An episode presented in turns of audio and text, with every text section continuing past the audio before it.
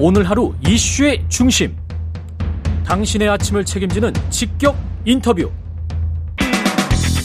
여러분은 지금 KBS 일라디오 최경영의 최강 시사와 함께하고 계십니다. 네, 서울시가 지난주 강남 지역의 폭우 피해 이후 대심도 빗물 터널 공사를 다시 추진하겠다고 밝혔습니다. 이에 대해서 의견 분분한데요. 도시계획 전문가이신 김진애 전 더불어민주당 의원 연결해 보겠습니다. 안녕하세요. 네, 안녕하십니까. 예, 그 집중호우 사태 때문에 피해가 컸었는데 이렇게 그 강수량이 단기간에 이렇게 급증을 하면 어쩔 수가 없는 겁니까? 어떻게 보세요? 근본적으로요. 예. 모든 방제를 우리가 열심히 하려고 노력을 하지만 방제를 완벽하게 막는다는 거는 그거는 불가능하다는 거를 인정하면서부터 시작을 해야 됩니다. 그렇죠. 예. 아, 그러니까 거기서는 이제 인명 피해를 줄인다든가 음. 재산 피해를 줄이는 이런 방식으로 가야지 완벽한 방제 대책이라는 거는 어렵습니다. 특히 이 시대의 기후 변화 이런 시대에서는 더군다나 어렵다는 거를 일단 먼저 말씀드립니다. 예. 그러면 현실 그럼에도 예. 그럼에도 불구하고 음. 이번 그 제가 뭐 요번에 저 호구 피해에 대해서 여러 가지 얘기들이 나오는데 특히 오세훈 시장한테는 몇 가지를 좀 여쭙고 싶은 게 있어요. 예. 어, 뭐냐면 지난 10년 동안은 오세훈 시장이 시장이 아니었던 지난 10년 동안은 그러면 왜 수재 피해가 그렇게 심하지 않았는가? 음. 아 그다음에 이번 그 집중 호우에 관련된 경고가 나왔을 때 과연 제대로 빗물 바지 점검을 하셨습니까? 음. 아, 하수구를 제대로 청소하셨습니까? 거기다가 수방 예산을 왜 그렇게 몇백억씩이나 그렇게 삭감을 하셨습니까? 이런 것들은 아주 기본이 되는 이런 것들에 대해서는 좀 여쭙고 싶습니다. 예. 네. 기본을 제대로 지켰느냐 그 말씀이시고 대심도 네. 빗물 저류 배수 시설 그러니까 한 지하 40m 깊이에 터널 같은 구조물을 설치해서 빗물을 거기에다 다 담아두고 나중에 이제 퍼서 한강으로 뿌리자 뭐 이런 거잖아요. 네. 그거는 다시 재추진하겠다라고 하는데 어떻게 보세요?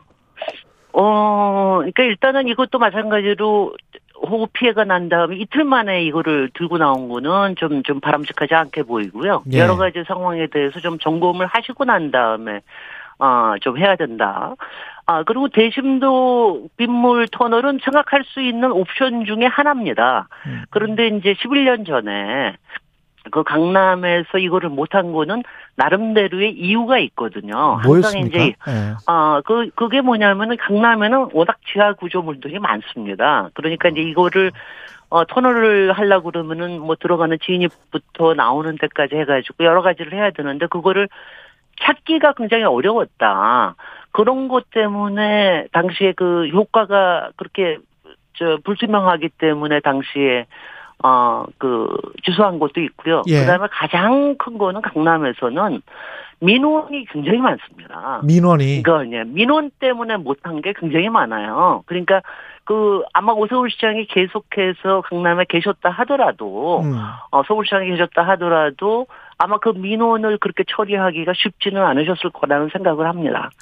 그 관련해서 뭐 집값 떨어진다고 그런 이야기도 있었더라고요. 당시 기사들 찾아보니까. 아, 그럼요. 예. 그거는 강남에서는 특히 심합니다. 강남에서는 어 만약 이런 것들이 일어났을 때 어, 어떤 부동산에 어떤 영향을 끼치느냐에 대해서 시민들이 굉장히 좀 민감하게 반응을 하시기 때문에 이번에도 하신다고 그럴 것 같으면 음. 여러 가지를 검토를 하셔야 될 거예요. 일단은 첫 번째는 이렇게 돈은 많은 돈을 일단은 이게 실행 가능성이 있느냐. 바로 민원이나 실제로 스페이스를 확보할 수가 있느냐. 아무리 네. 지하 40m 미만이지만 거기 음. 거기다가 어 예산을 그렇게 투입해도 과연 방제 효과가 지금 이제 일어나고 있는 폭우라는 게 예측 불가한 게 많지 않습니까? 예. 그런 이런 예측 불가한 시대에 이거를로 완벽하게 막는다고 하는 게 가능한 것인가 이런 것들을 그다음에 이제 비용 문제죠. 비용 그러네. 문제를 어떻게 할 것이냐 이거를 따져보고 하셔야지 이걸 그리고 다른 대안들은 없는 것이냐 음. 이것에 대해서 좀 따져보고 왜냐하면 저는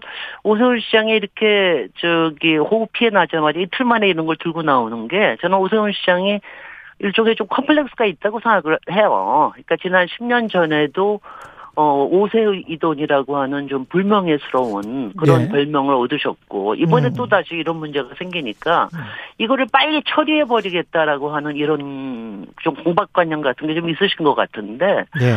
어, 두 가지를 좀 얘기를 드리고 싶은 게, 하나는 이게 말이죠. 오세훈 시장의 마인드는 10년 전에 스탑돼 있는 것 같아요. 그 10년 동안에 우리가 탄소 중립 사회라든가 기후 변화 위기에 대해서 굉장히 많은 패러다임이 바뀌고 있거든요. 예. 그러니까 그런 거에 대한 생각을 못 하신다는 거. 그다음에 두 번째는 이거를 삽질로 그냥 처리해 버리려고 하는 게 이게 미래로 돌려버리는 거거든요. 문제를. 음. 문제 이거를 안 하면 안 됩니다. 그러니까 그 전에는 제가 책임질 일은 없습니다. 음. 이런 식의 태도는 굉장히 바람직하지 않다.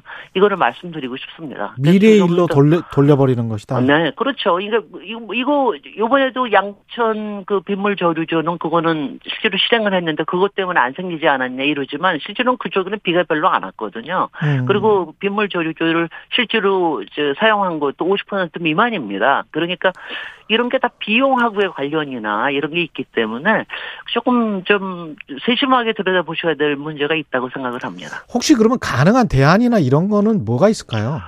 어, 그, 저는, 저는 좀 예.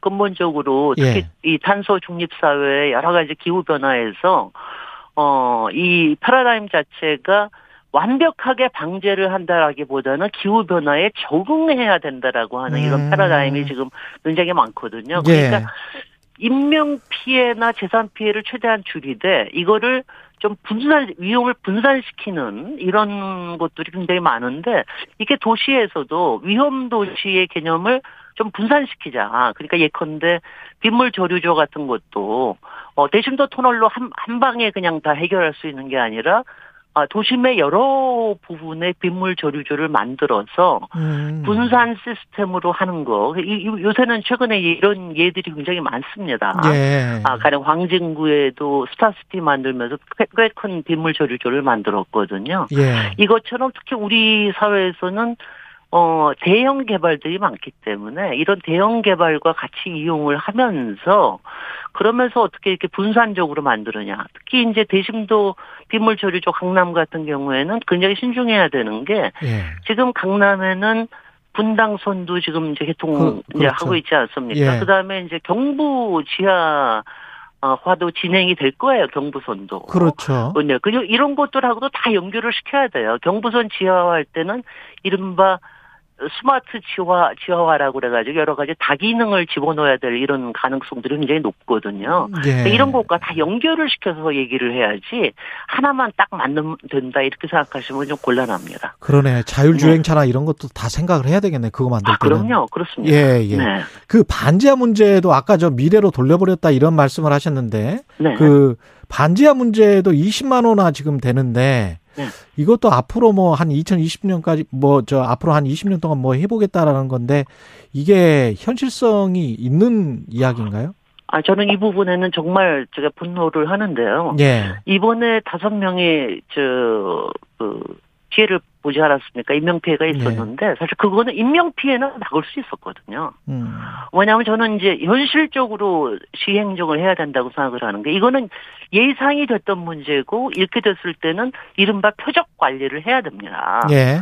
왜냐하면 요새는 우리 코로나 같은 것도 하나하나 표적 관리를 하잖아요. 확진자나 이런 것처럼. 예. 문제가 되는 이 집들은 미리 해가지고 하나하나 저- 저기 앱으로 알려드리고 문자로 알려드리고 다 미리 대피하실 수 있도록 했었어야 돼요. 그 다음에 소방 문제도 마찬가지고 소방 문제는 행정부 행, 저 행안부 장관의 문제지만 예. 아 이런 것들부터 먼저 해놔야 된다는 거 하나. 그런 소프트웨어적인 대응이 필요했었다. 그럼요. 예. 그, 그것부터 작동이 돼야 되고, 그 다음에는, 왜냐하면은, 정말 뭐냐, 모든 피해를 막을 수가 없습니다. 그러니까 아주 시- 집중적인 피해만을 막을 수 있도록 굉장히 노력을 해야 되고요. 그 다음에는 이제 이 반지하에 관련된 거는 이제 뭐 거의 20년 동안 저희가 계속해서 문제를 안고 있는 건데, 예. 우리 도시의 특별한 문제이기도 하지만 사실 외국에도 지하주택이 없지 않습니다. 유럽에도 가보시면 다 안 내려가서 지하주택 있고 그런데 음. 우리하고 환경이 다른 건데 어, 이 반지하가 줄어들면서 법적으로 줄어들게 만들어 놨거든요. 줄어들면서 우리의 문제는 이른바 지옥고라고 하는 지하주택, 옥탑방, 고시원의 이세 가지의 음. 어, 빈곤주택의 문제가 있지 않습니까? 예. 옥탑방과 어, 고시원의 고시원. 주거가 늘었어요. 그게 한 또 40만 듭니다.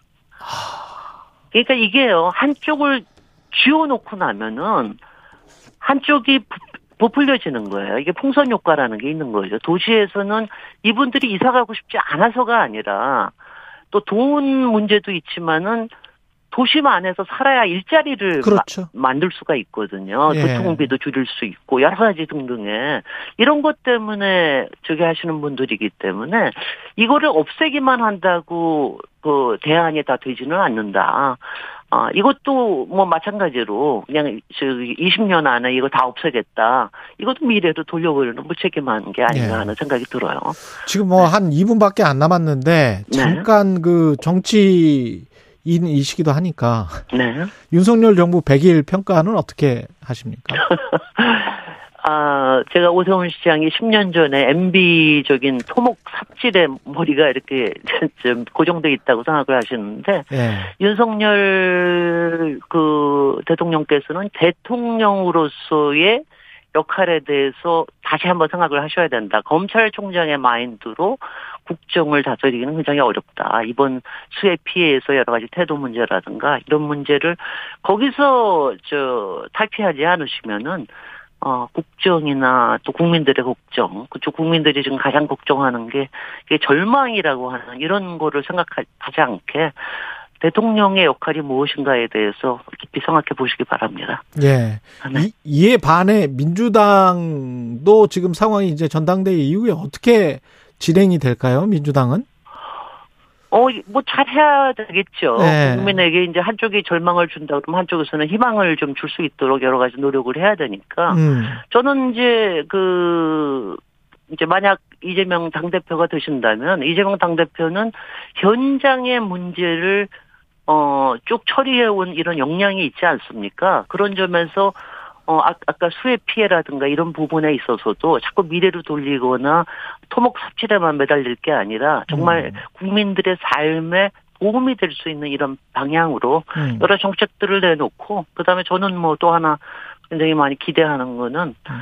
어, 이재명 당대표가 되시면은 솔직히 여의도의 문법에서는 조금 벗어나야 되지 않을까. 그 점에서 정치 개혁의 과제들, 어, 국민들이 정말 절망을 하고 있기 때문에 정치 개혁의 과제들을 피하지 마시라. 정면 승부하시라. 뭐 이런 말씀을 드리고 싶습니다. 정치 개혁이라면 뭐 개헌이나 뭐 이런 걸 말씀하시는 거예요? 아니죠. 저 국민 소환제라든가 아, 아 국민 소환제라든가 지금 이제 삼성 금지랄지 뭐 이런 인호 네 네 예. 인호 서클을 자꾸 만드는 이러면서 관료주의화하는 정치인이 관료주의 관료인처럼 되면은 이거는 나라의 희망이 없거든요. 알겠습니다. 그런 부분에서 정치 개혁이 필요하다 생각합니다. 여기까지 듣겠습니다. 네. 예, 도시계획 전문가 김진애 네. 전 의원이었습니다. 고맙습니다. 네, 고맙습니다. 예, 잠시 후 2부에서는 김대중 전 대통령 서거 13주기 맞아서 예, 문희상 전 국회의장 만나보고요. 김기현 국민의힘 의원 연결하겠습니다.